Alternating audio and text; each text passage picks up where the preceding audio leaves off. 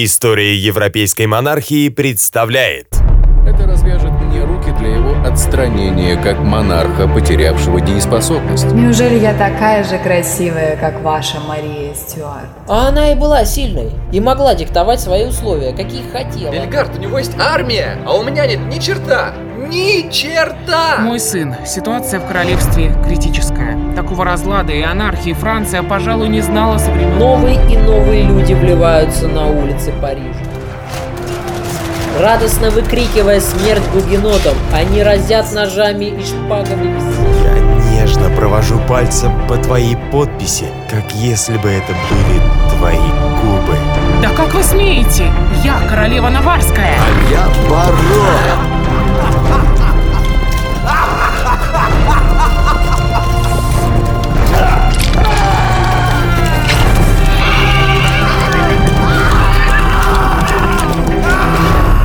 История европейской монархии.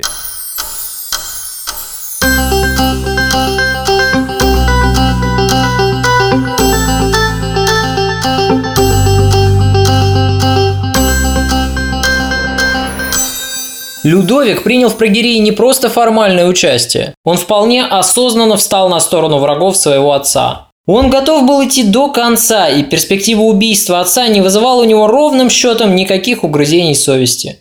Во многом благодаря своему расчетливому и циничному характеру Людовик и вошел в историю как вероломный политик, интриган и хитрый паук. С легкой руки многих историков Людовик XI приобрел весьма дурную репутацию. В таких случаях я всегда люблю говорить, в истории нет злых или добрых персонажей. Каждый король, маркиз, граф или герцог действует сообразно своей выгоде, принимая то или иное политически важное решение. Прежде всего, личная выгода и благо государства стоит за поступками мудрых политиков любой эпохи.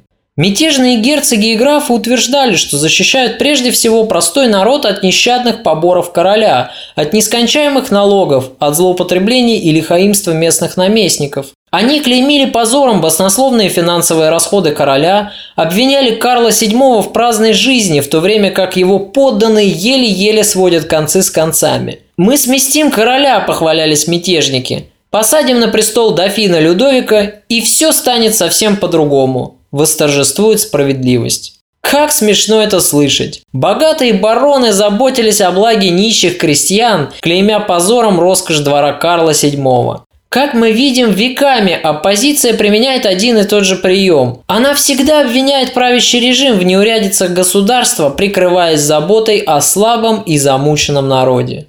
Но прогерия была обречена с самого начала. Знатные графы, собравшиеся вместе, но каждый под своим собственным знаменем, это весьма плохой и крайне неустойчивый союз.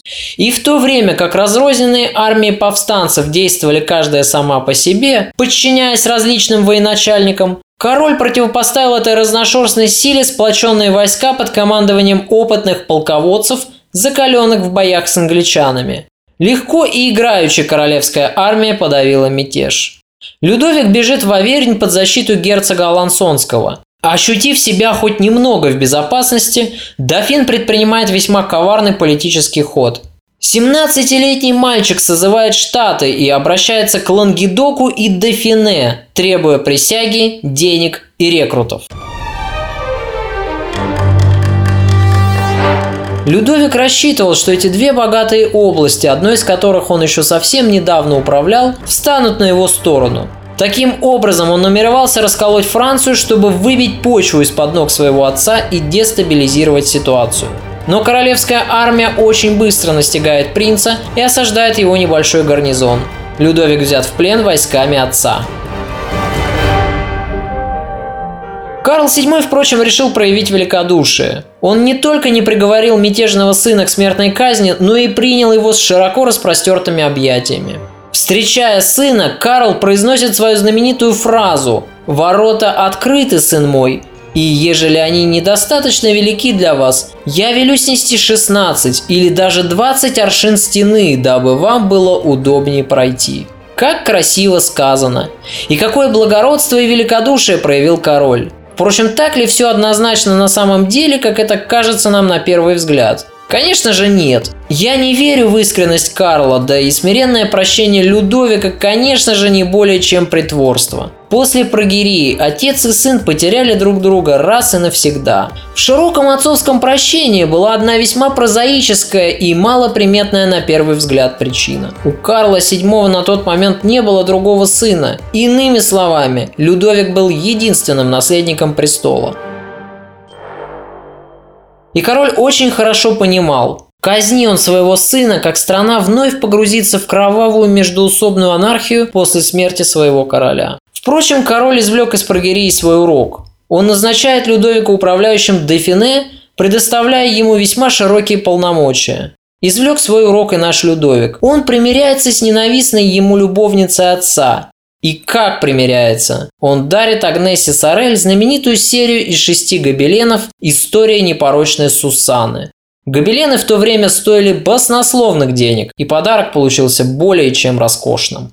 Итак, через несколько дней после трогательного семейного воссоединения король назначает своего сына наместником в Дофине. Вот откуда, кстати, и пошла традиция называть французских принцев дофинами. Первым старшим сыном короля, получившим титул дофина и провинцию Дефине в качестве апанажа, стал Карл VI, а после него и наш Людовик XI.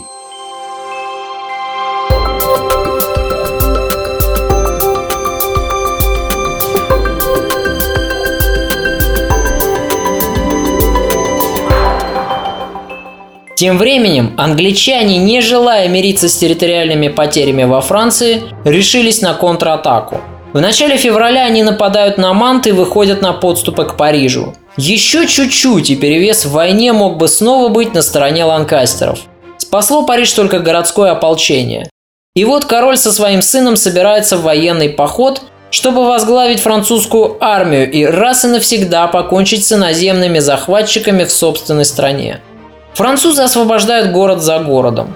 Серия удачных штурмов буквально деморализует английские войска. На Туманном Альбионе новости об отступлении английской армии воспринимаются крайне болезненно. А вот Людовик за счет удачного наступления французской армии более чем отличился. Ведь именно он возглавил одну из последних битв в Столетней войне, подтвердив тем самым свою славу доблестного и смелого полководца. Отобрав у англичан очередную крепость, дофин торжественно вступает в город и повелевает по этому случаю устроить пышные празднества. Сильно присмирив англичан, Карл VII снова повел наступление на своих вассалов, которые не желали отказываться от столь сладостной независимости и беспрекословно во всем подчиняться королю. И французский король начинает крупную военную кампанию против графа де Арманьяка. Руководство этой военной операцией Карл поручил именно своему сыну, Людовику.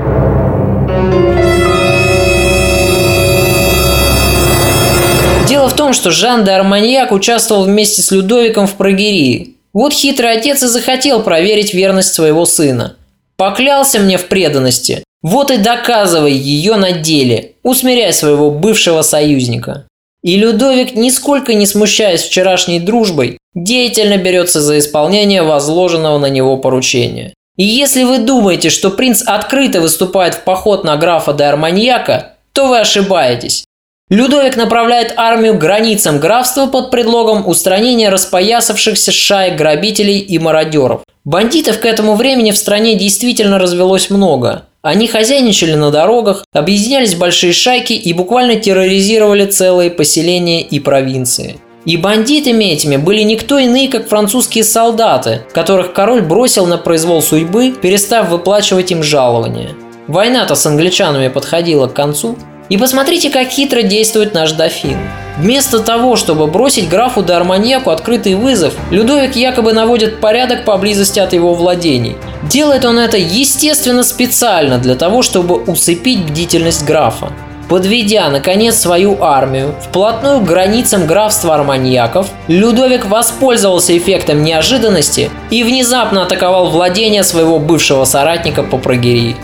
И все, он застает Арманьяка врасплох. Растерянный Жан де Арманьяк совершенно не готов был к такому вероломному и подлому вторжению. Он не успел противопоставить королевским войскам достойную оборону и позвать на помощь своего полководца и своих сторонников. Вот на это-то и рассчитывал Людовик. Граф быстро капитулирует, вероятно, рассчитывая на помощь своего военачальника, находившегося с внушительной армией на севере графства. Но Людовик делает ход конем. Он отправляет своего посланника обратно к северным рубежам графства и подкупает полководца Арманьяка вместе со всей его армией. Затем дофин берет штурмом еще одну крепость и заставляет сдаться другого капитана Арманьяков. Вот и все. Военная кампания успешно завершена.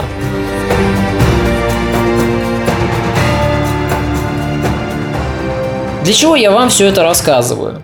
Да чтобы показать вам, что уже в годы своей юности Людовик усвоил одно очень важное правило – разделяй и властвуй. И он как тогда, так и впоследствии не жалел никаких денег, чтобы подкупать своих противников и вносить таким образом разлад и ссоры в их ряды. Людовик не любил грубую военную силу. Ему гораздо более по душе была хитрая дипломатия, когда и деньгами, когда посулами или обещаниями. Он любил склонять на свою сторону людей, волеизъявление которых могло нанести серьезный урон его главным соперникам. В дальнейшем мы увидим множество проявлений такой осторожной и хитрой тактики, благодаря которой Людовик и получил свое весьма нелестное прозвище.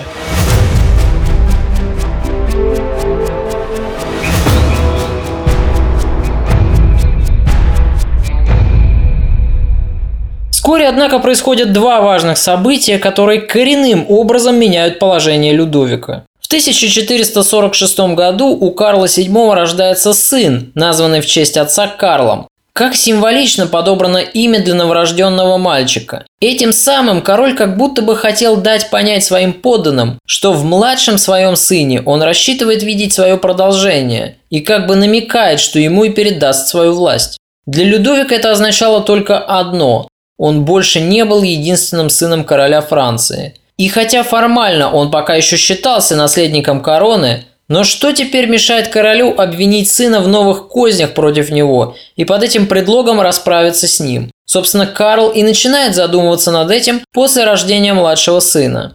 Вторым важным для дофина событием становится смерть жены Марии Шотландской. Для обоих молодоженов эта смерть стала настоящим избавлением, для Людовика от обременительной брачной кандалы, а для Марии – от опостылевшей жизни. Как же ненавидел Людовик эту девочку и как издевалось над ней все окружение принца, чтобы сделать Людовику приятное. Марии постоянно вменяли в вину, что она не может забеременеть, потому что не хочет, что она притворяется больной, потому что избегает мужа. Ее третировали бесконечными подозрениями в неверности, а на самом деле Людовик просто брезговал ее ложе. И девочка из-за этого сильно страдала, мучилась и постоянно терпела унижение. По свидетельствам очевидцев, когда Мария уже была на смертном одре, она произнесла фразу, хорошо охарактеризовавшую ее непростую жизнь и ее неудачный брак. «Господи, не говорите мне про эту жизнь, я все про нее и так уже знаю». Это слова не старухи, изможденной жизнью и старостью. Это слова двадцатилетней девочки. «Я хочу умереть», – с нетерпением в голосе проговорила она через некоторое время и вскоре спустила дух. Грустно, страшно и жестоко. Вполне возможно, что ее даже отравили. Вполне возможно, что и сам Людовик сопричастен к этой смерти. Не берусь я рассуждать на такие темы, потому что доказательств насильственной смерти Марии Шотландской нет. До наших дней они не дошли, если они вообще и были. Итак, два события и какие знаковые. Людовик освобождается от брачных уз, навязанных его отцом, а у его отца рождается новый сын. Столкновение между ними теперь неизбежно. Нужен лишь формальный повод, чтобы оно произошло. И повод представился, да при том какой. Был раскрыт заговор, целью которого было убийство Пьера де Брезе, ближайшего соратника короля. Людовик терпеть не мог этого человека, да и было за что. Пьер де Брезе принимал активное участие в подавлении прогерии, а его сын сумел сделать себе хорошую партию, женившись на дочери короля. За участие в подавлении прогерии Карл назначил де Брезе синешалем Анжу. Дофина обвинили в намерении убить этого самого де Брезе, хотя доказательств никаких против Людовика не было, если, конечно, не считать личную неприязнь в качестве доказательства. В 1446 году отец изгоняет Людовика со двора, и отвергнутый принц бежит в Дофине.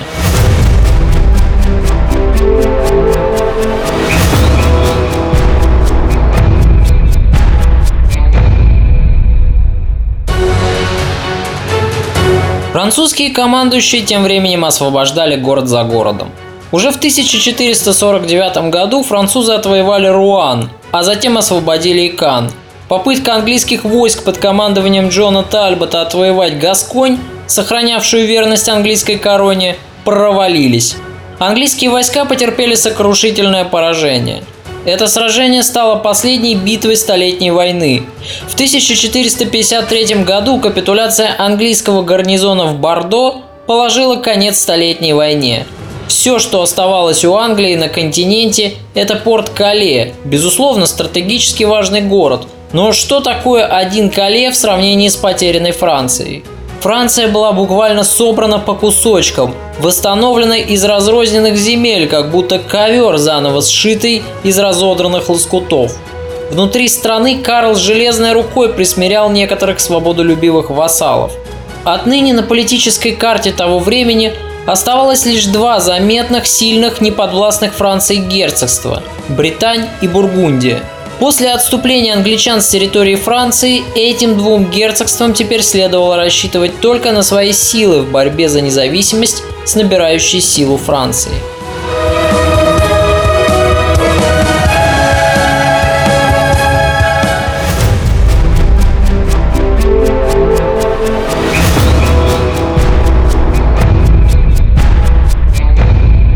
Оставшись вдовцом, Людовик жил в Дофине и вел активную личную жизнь. Наконец он решается на новый брак, нисколько не задумываясь о том, как к этому отнесется отец. Людовик даже не удосужился и спрашивать его благословения. Выбор принца падает на Шарлотту Савойскую. Выбор этот продиктован не сколько чувствами, сколько стратегической выгодой. С отцом невесты, герцогом Савойским, дофин заключает тайный договор против отца. Оба Людовика пообещали помогать друг другу и вместе бороться против дурных слуг короля и врагов дофина. Так звучат формулировки договора. Как видите, текст соглашения носит весьма осторожный характер, формально против короля оружие никто поднимать не собирается. Наконец, Людовик решается сообщить о своем браке отцу. Он посылает королю двух своих доверенных лиц. Послы рассказывают Карлу о новой супруге Людовика, а заодно и намекают на плачевное состояние финансов принца. Наш герой смиренно просит у отца еще одно владение в собственность. Карл, конечно, пришел в бешенство от такой наглости. Он-то уже строил планы на брак старшего сына с Элеонорой Португальской, а тут на тебе, такое самоуправство, да еще провинцию подари.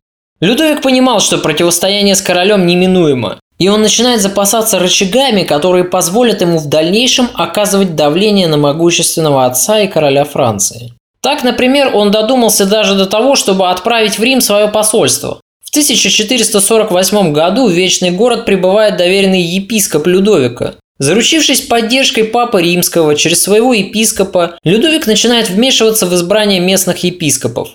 Благодаря щедрым взяткам дофин поддерживал агрессивные действия вновь избранных епископов против их же коллег из соседних церковных провинций, которые являлись ставленниками короля. Отправляет Людовик и посольство в Англию и в Наварское королевство. Везде он старается задобрить местных правителей деньгами, дорогими подарками и лицемерными обещаниями, лишь бы они согласились помогать ему против отца. В тайне дофин сколачивал свой союз против короля, методично сплетая паутину интриг и козней. Карл, конечно же, не мог не заметить подозрительной активности сына на пограничных рубежах своего королевства. И он начинает всерьез опасаться Людовика. Тома Базен, епископ Лизия, прибыв ко двору короля, показывает Карлу несколько настойчивых писем от Людовика с предложением тайного союза. Когда король увидел веские доказательства того, что и так уже давно подозревал, он приходит в неистовую ярость. И Карл понимает, что необходимо срочно что-то предпринимать, чтобы ликвидировать надвигающуюся от сына угрозу. К моменту столкновения с отцом Людовик не терял времени зря. Дефине было для него чем-то вроде маленькой страны, его собственной вотчиной и герцогством. За 10 лет своего правления в этой провинции принц обкатывал на практике свою модель государственного управления. Он учился быть королем. А это весьма сложное и хитрое ремесло. Давайте немного отвлечемся от нашего повествования и посмотрим, как же проявил себя наш дофин, будучи синешалем Дофине.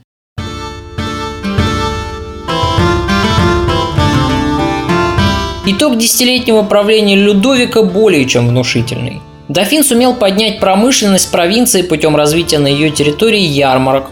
Он стал печатать собственную монету, запретил рыцарские турниры и учредил собственный суд – за годы правления Дофин создал в Дофине разветвленную агентурную сеть шпионов и наблюдателей, благодаря которой с разных концов его вотчины к Людовику стекалась информация о настроениях среди простого населения, сведения об истинном положении дел в той или иной области, новости о важных происшествиях, требующих его вмешательства. Людовик постоянно держал обратную связь с подданными, он отлично владел ситуацией, был прекрасно осведомлен о проблемах своего края и о причинах, из-за которых эти проблемы возникают. В наш век информационных технологий может показаться невероятным, как Людовик наладил настолько отлаженный и точный механизм обмена информацией. Он получал новости в кратчайшие для средних веков сроки, и о его указах уже знали в отдаленных концах его провинции в считанные дни. Именно Людовик считается во Франции родоначальником национальной почтовой службы, и именно в офисе Пост де Франс в Бурже ему заслуженно установили в 19 веке памятник, который можно увидеть и по сей день. Но как Людовик смог добиться такой потрясающей скорости обмена информацией в те далекие годы, когда не существовало ни телеграфа, ни интернета, ни спутникового вещания? Как у него получилось буквально за 1-2 дня обмениваться сообщениями с подданными, это очень интересный вопрос. Первым, что сделал Людовик, когда получил свое управление Дефине, это вложил огромные деньги в дороги. При нем была расширена сеть дорог, старые дороги отремонтированы. Забегая немного вперед, оговорюсь и сообщу вам, что став королем Франции, Людовик создал по всей стране почтовые станции. На этих остановках гонец мог поменять лошадей и отправиться в путь на новых скакунах, как если бы до этого он не проделал сотню миль. К концу 1479 года почтовые станции находились уже через каждые 7 лье, на каждой из них находилось по несколько лошадей и один человек, который всегда ездил по одной и той же дороге туда и обратно, и поэтому отлично знал местность. Таким образом, гонец был избавлен от необходимости нести, сломя голову в отдаленную провинцию королевства, местности дороги, которую он совсем не знал, вследствие чего приходилось тратить значительное время на поиски адресата. Отныне все, что требовалось, это доскакать до ближайшей почтовой службы и передать депешу следующему гонцу. Тот покрывал привычное ему расстояние до следующей станции, и таким образом письмо передавалось из рук в руки по цепочке до тех пор, пока не оказывалось в руках адресата. Благодаря этому нововведению Людовика послания из Тура, адресованные, к примеру, в Бордо, приходили менее чем за сутки, чтобы вам было понятно, насколько это быстро, скажу, что расстояние между этими городами почти 400 километров. Это около 4-5 часов езды на автомобиле. Для средних веков такая скорость обмена информацией – абсолютный рекорд. Людовик, как никто другой, знал цену быстрому получению информации. Политик, который умеет быстро получать актуальную информацию, всегда будет на шаг впереди своих врагов. Такова была формула власти Людовика XI, и время доказывало ее эффективность.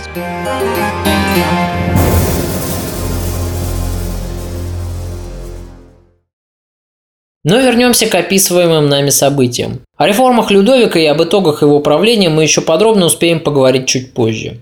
Итак, между дофином и отцом крепнет вражда. Людовик, давно изгнанный со двора, проявлял все больше самостоятельности в управлении своей вотчиной. Он не советовался с королем, отстранил всех его людей, назначил своих советников на все ключевые должности в крае, вел собственную независимую внешнюю политику.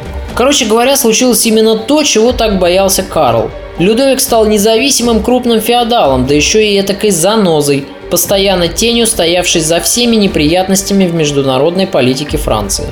Но мало того, Людовик еще и затеял настоящую пиар-компанию против отца. Он рассылал письма советникам и магистратам Карла VII, в которых излагал едкую критику личной жизни короля, обвиняя его в пошлых нравах и распущенности. Он упрекал короля за возмутительные расходы, за его фаворитов и фавориток, людей низкого происхождения и не отличавшихся добродетелю, которые, став всемогущими, создавали при своем господине своего рода сираль, достойный восточного владыки. Он нападал и на новую любовницу отца, сменившую уже покойную к тому времени Агнесу Сорель. И это при том, что в Дефине Людовик и сам явно-то не скучал.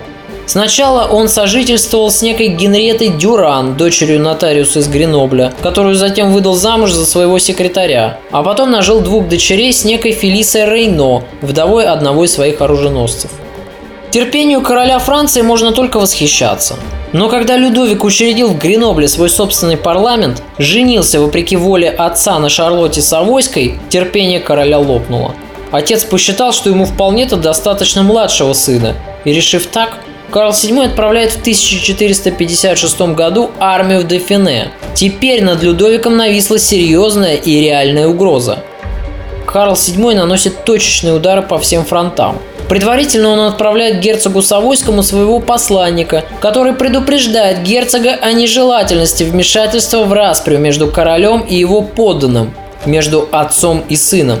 После этого Карл VII направляется со своей армией к границам Дофине. Его преданные советники отправляются в Лион и публично сообщают гражданам города, что Дофине является собственностью французской короны, что Людовик – мятежный принц и что его правление в крае более нелегитимно. А потому любое сопротивление войскам короля будет рассматриваться как мятеж. И вот тут-то Людовика охватил настоящий ужас – он обращается к своему зятю, герцогу Савойскому, и торопит его с выполнением условий заключенного между ними договора. Принц отчаянно просит своего союзника незамедлительно предоставить армию. Но заранее предупрежденный королем герцог только тянет время и явно не спешит на помощь дофину.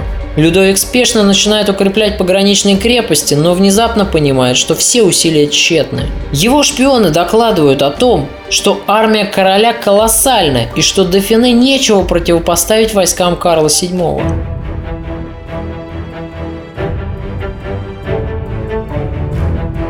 Людовик не сомневался в том, что отец хочет только его смерти. Как выразился сам принц, король велит сунуть его в мешок, да и в воду. Не видя никакой возможности спастись, кроме как бегством, дофин, загоняя лошадей в бешеном галопе, отправляется во владение злейшего врага короля в Бургундское герцогство.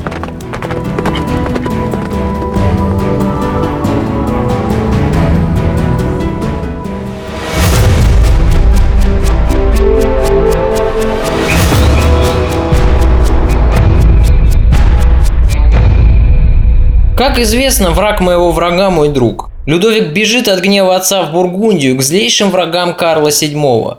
Герцог Бургундии Филипп, по прозвищу Добрый, радушно принимает дофина. К этому времени бургундский дом уже набрал такую силу, что Карл не решался диктовать свою волю герцогу, хотя бы тот формально и был его вассалом и подданным французской короны. Вопреки своему прозвищу Филиппа с трудом можно считать добрым. Это был типичный политик, Расчетливый, властолюбивый человек, который знал свою выгоду и умел ее отстаивать. Современники говорят нам, что Филипп был страшен в своем гневе. Но герцог умел быстро прощать. Это был истинный рыцарь, честолюбивый и преданный уходящей эпохе рыцарства человек. Филипп любил пышные церемонии, он обожал рыцарские турниры, он даже учредил в герцогстве свой собственный орден. Поэтому, возможно, именно благодаря отходчивости своего характера и благородному честолюбивому нраву рыцаря и защитника веры, герцог и получил свое прозвище «Добрый». И вот наш герой прибывает к роскошному бургундскому двору. Состояние бургундского герцога было баснословным. Бургундия в то время была очень богатым краем. Филипп назначает дофину щедрое содержание. Лишенный своих владений, все, что было в распоряжении Людовика, это исключительно пансион, назначенный ему бургундским домом. И дальновидный Людовик, конечно же, прекрасно понимал, что фактически он попал в полную зависимость от Филиппа. Узнав о том, что Филипп III приютил Людовика, Карл не удержался от ехидной насмешки. «Мой бургундский кузен, — сказал он, — принял такого лиса, который передушит всех его кур». Первым делом король собирает всех людей дофина, его чиновников, секретарей и советников, и дает им указания, пообещав сохранить почти за каждым из них должность. И вот уже соратники Людовика, оставшиеся в Дофине, оповещают его в длинном и витиеватом послании, выдержанном в весьма спокойном тоне, о том, что его отец торжественно заявил, что не хочет отнимать у сына страну. В своих посланиях, одинаковых, точно писались они под копирку, ставленники принца пишут, что известие об отъезде Людовика доставило огромное неудовольствие королю, ибо он возомнил, что потерял своего сына. Какие красивые слова! Какое они рисуют трогательное горе доброго и миролюбивого отца! и как искусно заманивают они Людовика обратно во Францию. Но умный и расчетливый Людовик прекрасно понимал истинную цель этих писем, и уж тем более хорошо он разбирался в характере своего отца, чтобы строить иллюзии на его счет, якобы убитого горем по разлуке с сыном. Что касается самого Карла, то, осознав, что Людовика так просто в своей сети он не заманит, он разворачивает против сына настоящую дипломатическую травлю. Все города Франции получили циркулярное письмо, в котором четко и подробно излагались доводы короля. Его сын, следуя дурным наущениям, не желал с ним советоваться, а главное, неоднократно отказывался явиться к нему. Странное поведение по отношению к отцу, а затем он внезапно покинул Дофине, чем удивил короля и вызвал его неудовольствие. Вслед за письмами в города порой приезжали королевские агенты, чтобы рассказывать о многочисленных провинностях Людовика, упорствующего в своих заблуждениях, о его кознях против своего отца и законного короля Франции. Однако эти действия не могли навредить Людовику, который был уже вне досягаемости для своего отца, под защитой бургундского герцога. Политический беженец, как сказали бы в наши дни, получил очень радушный прием при дворе врагов французского короля. В Брюссельском замке Людовик подружился с Карлом, сыном Филиппа Доброго, который впоследствии станет следующим герцогом Бургундии и войдет в историю как Карл Смелый. Все вокруг чествовали Людовика, его обласкали, окружили великим почтением и заботой. Филипп же, напротив, поначалу был сдержан в отношениях с августейшим гостем, опасаясь вступать в открытый конфликт с Карлом VII, но в конце концов тоже оттаял. Очень характерны последующие знаки почтения Филиппа, проявленные в отношении Людовика. Как сообщает в своей книге все тот же Жак Эрс, Филипп преклонил перед дофином колено, следовал в его свите с обнаженной головой, подарил ему на все время его пребывания замок Женаб в Брабанте и назначил пансион в 36 тысяч франков. Филипп подчеркивал в своем отношении к Людовику, что видит в нем будущего короля и поэтому считает его своим сюзереном. Конечно же, все это делалось на зло французскому королю. Весьма польщенный таким отношением к себе, Людовик не удержался, чтобы не уколоть отца. Он пишет ему письмо примерно следующего содержания. «Бургундский герцог хорошо меня принял и каждый день меня почует, поступая так в вашу честь, за что я благодарю вас, как только могу. Вы посмотрите, какой слог, какая тонкая дипломатия и сколько скрытой иронии. И это письмо сына к отцу, которого он так люто ненавидел. А между строк угадывается совсем другое. В отместку вам, дорогой отец, меня тут встретили тепло и радушно. Я посвятил врагов ваших во все дела королевства, известные мне. Заканчивается это послание фразой примерно следующего содержания. И да, как можно было подумать, что я мог бы иметь в мыслях своих совершить что-нибудь дурное против вас. Мой дядюшка Филипп тоже весьма этому удивлен и поручил своим послам поговорить об этом с вами. Я всегда упиваюсь, читая дипломатическую переписку враждующих сторон. Но ведь как трогательно пишут. Сколько наигранной заботы, недоумения, отчаяния за сложившихся недоразумений. А между тем у каждого за спиной острый кинжал, и каждый из них, не задумываясь, пустил бы его в ход.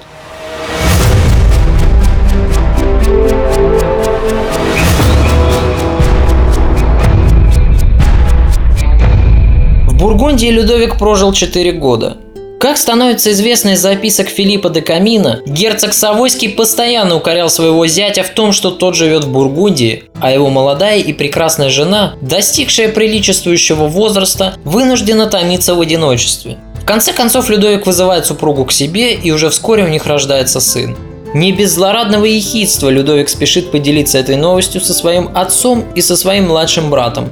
Он как бы дает понять между строк своим адресатам, что как бы они не хотели его смерти, он успел произвести на свет своего сына, и теперь корона Франции не достанется младшему сыну Карла VII. Тем самым Людовик предупреждает отца, чтобы тот не торопился с завещанием и не сбрасывал бы его со счетов. Злосчастное солическое право, которое однажды сыграло на руку Карлу VII, теперь встало у короля поперек горла – Естественно, он не хотел видеть ненавистного старшего сына своим преемником. Тем временем Людовик не сидел в Бургундии без дела. Он постоянно плел заговоры, пытаясь чужими руками устранить короля, чтобы ускорить свое восхождение на престол. Жак Эрс сообщает в своей книге о том, что спустя всего 4 месяца после бегства дофина из Франции было арестовано 7 человек, которые признались, что получили деньги за то, чтобы захватить короля – Все свои деньги, которые Людовик получал от бургундского герцога и сумел выколотить из прижимистого совойского тестя, Людовик тут же пускал в оборот. Он подкупал и епископов, и высокопоставленных чиновников во Франции, настоятельно советуя им совершать те или иные действия, которые шли в разрез с политикой его отца. Он старался всеми возможными силами воспрепятствовать назначению на многие высокопоставленные должности сторонников его отца, пытаясь всячески пролоббировать своих людей.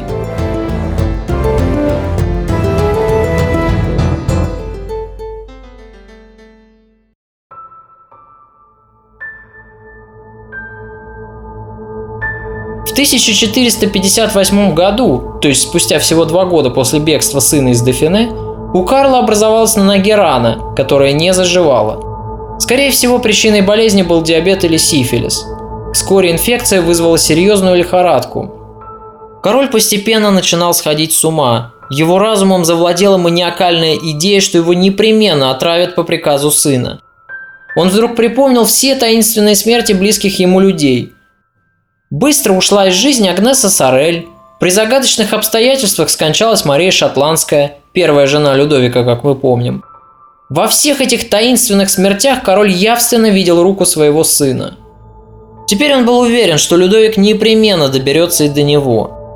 Он отказывается принимать пищу даже несмотря на многочисленную проверку еды придворными дегустаторами.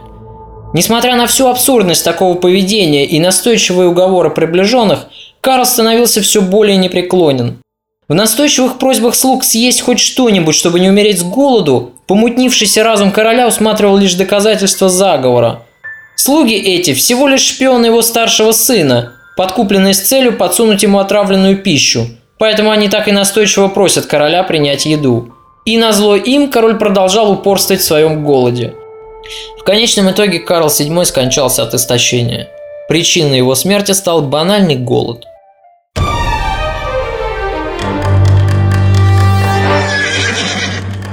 Согласно свидетельствам современников, когда гонец прискакал ко двору бургундского герцога, чтобы сообщить Людовику печальное известие о смерти его отца, дофин был настолько счастлив, что щедро одарил посланника, сделав его в одночасье чуть ли не богачом.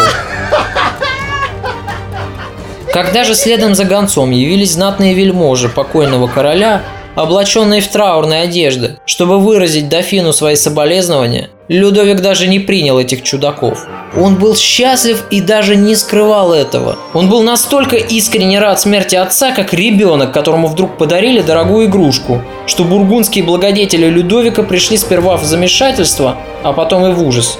Уж насколько они не любили Карла VII, победителя в Столетней войне, и все равно они не могли поверить, что сын может быть настолько счастливым, узнав о смерти родного отца. А Людовик даже не пытался скрывать своих чувств. Естественно, тут же поползли слухи об отравлении короля и о том, что руку к этому, конечно же, приложил Людовик. Действительно, были и кое-какие странные обстоятельства в смерти Карла, бросавшие тень на дофина. Так, например, став королем, Людовик быстро освободил и осыпал почестями врача, заключенного в тюрьму в Бурже за смерть своего августейшего пациента. Он вернул и наградил хорошей должностью хирурга, бежавшего от двора.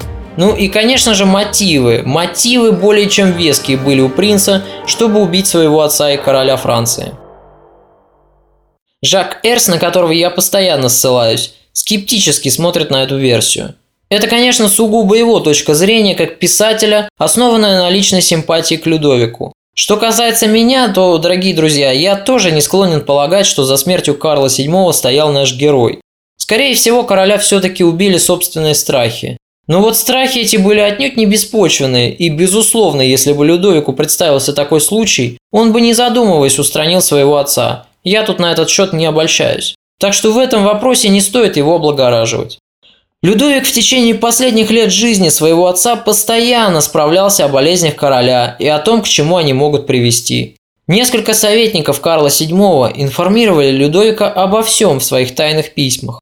Так, однажды 14 советников короля сообщили принцу о болезни их господина, которая началась якобы зубной боли, перекинувшейся на щеку, отчего половину лица короля перекосило. Врачи, конечно, не теряют надежды, но хворь не отступает, король слабеет, и по елику мы желаем служить вам и повиноваться, то решили написать вам, дабы полагать обо всем так, как то будет вам угодно. Как все это мерзко выглядит. Ближайшее окружение короля, уже прекрасно понимавшее, что Карлу отведены считанные дни, начинает искать снисхождение дофина, которого они еще совсем недавно презирали.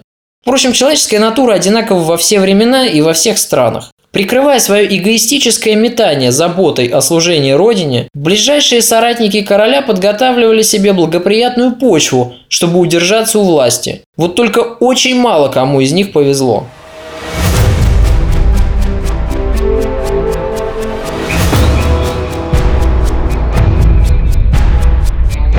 Людовик не присутствовал на похоронах отца, не был он и на его отпевании.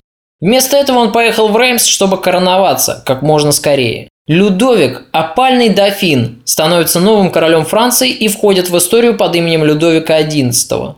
После церемонии коронации новоиспеченный король отправляется принимать верных ему людей, явившихся к нему с изъявлением почтения и преданности. Людовик начинает раздавать жаждущим вельможам кое-какие должности и милости. Все это время его постоянно сопровождает высшая бургундская знать, подчеркивая тем самым свой протекторат над новым королем Франции. Устав от постоянных аудиенций и торжественных церемоний, Людовик затем решил сделать себе небольшие выходные. Он отправляется на несколько дней поохотиться в лесу, а в это время его церемонитмейстеры готовят торжественный въезд короля в Париж.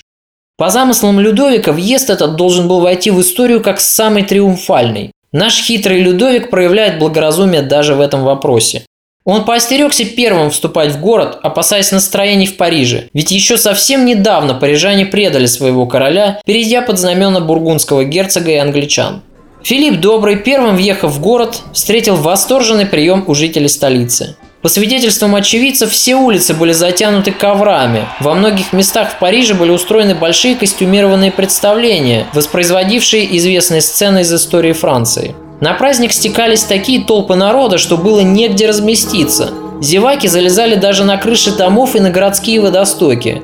Горожане за большие деньги сдавали места у окон своих домов. Спустя два дня в столицу прибыл и наш Людовик. Его ожидал более сдержанный прием, что не могло не покоробить короля. Но Людовик сделал вид, что ничего не заметил. На следующий день после въезда король приносит присягу на крыльце собора Парижской Богоматери перед епископом Гильомом Шартье и Жаном Кёром, архиепископом Бурским. Людовик деятельно занялся привлечением на свою сторону парижан. Конечно, речь о простых горожанах не шла. Кому интересна толпа нищих плебеев? Нет, король, конечно же, решил подкормить высокопоставленных чиновников, от настроений которых во многом и зависела ситуация в городе. Он дает званый ужин городским нотаблям и высшим государственным чиновникам, и тут же начинает раздавать лакомые должности. Впрочем, и простому народу кое-что перепало. В разных концах города Людовик распорядился устроить гуляния и пиры.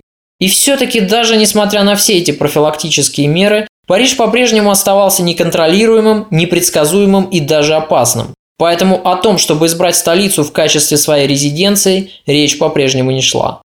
Все последующее время своего правления Людовик преимущественно проживал в Туре, гораздо более спокойном провинциальном городке, либо в близлежащих замках. Оттуда он и управлял страной, взяв в свои руки бразды правления.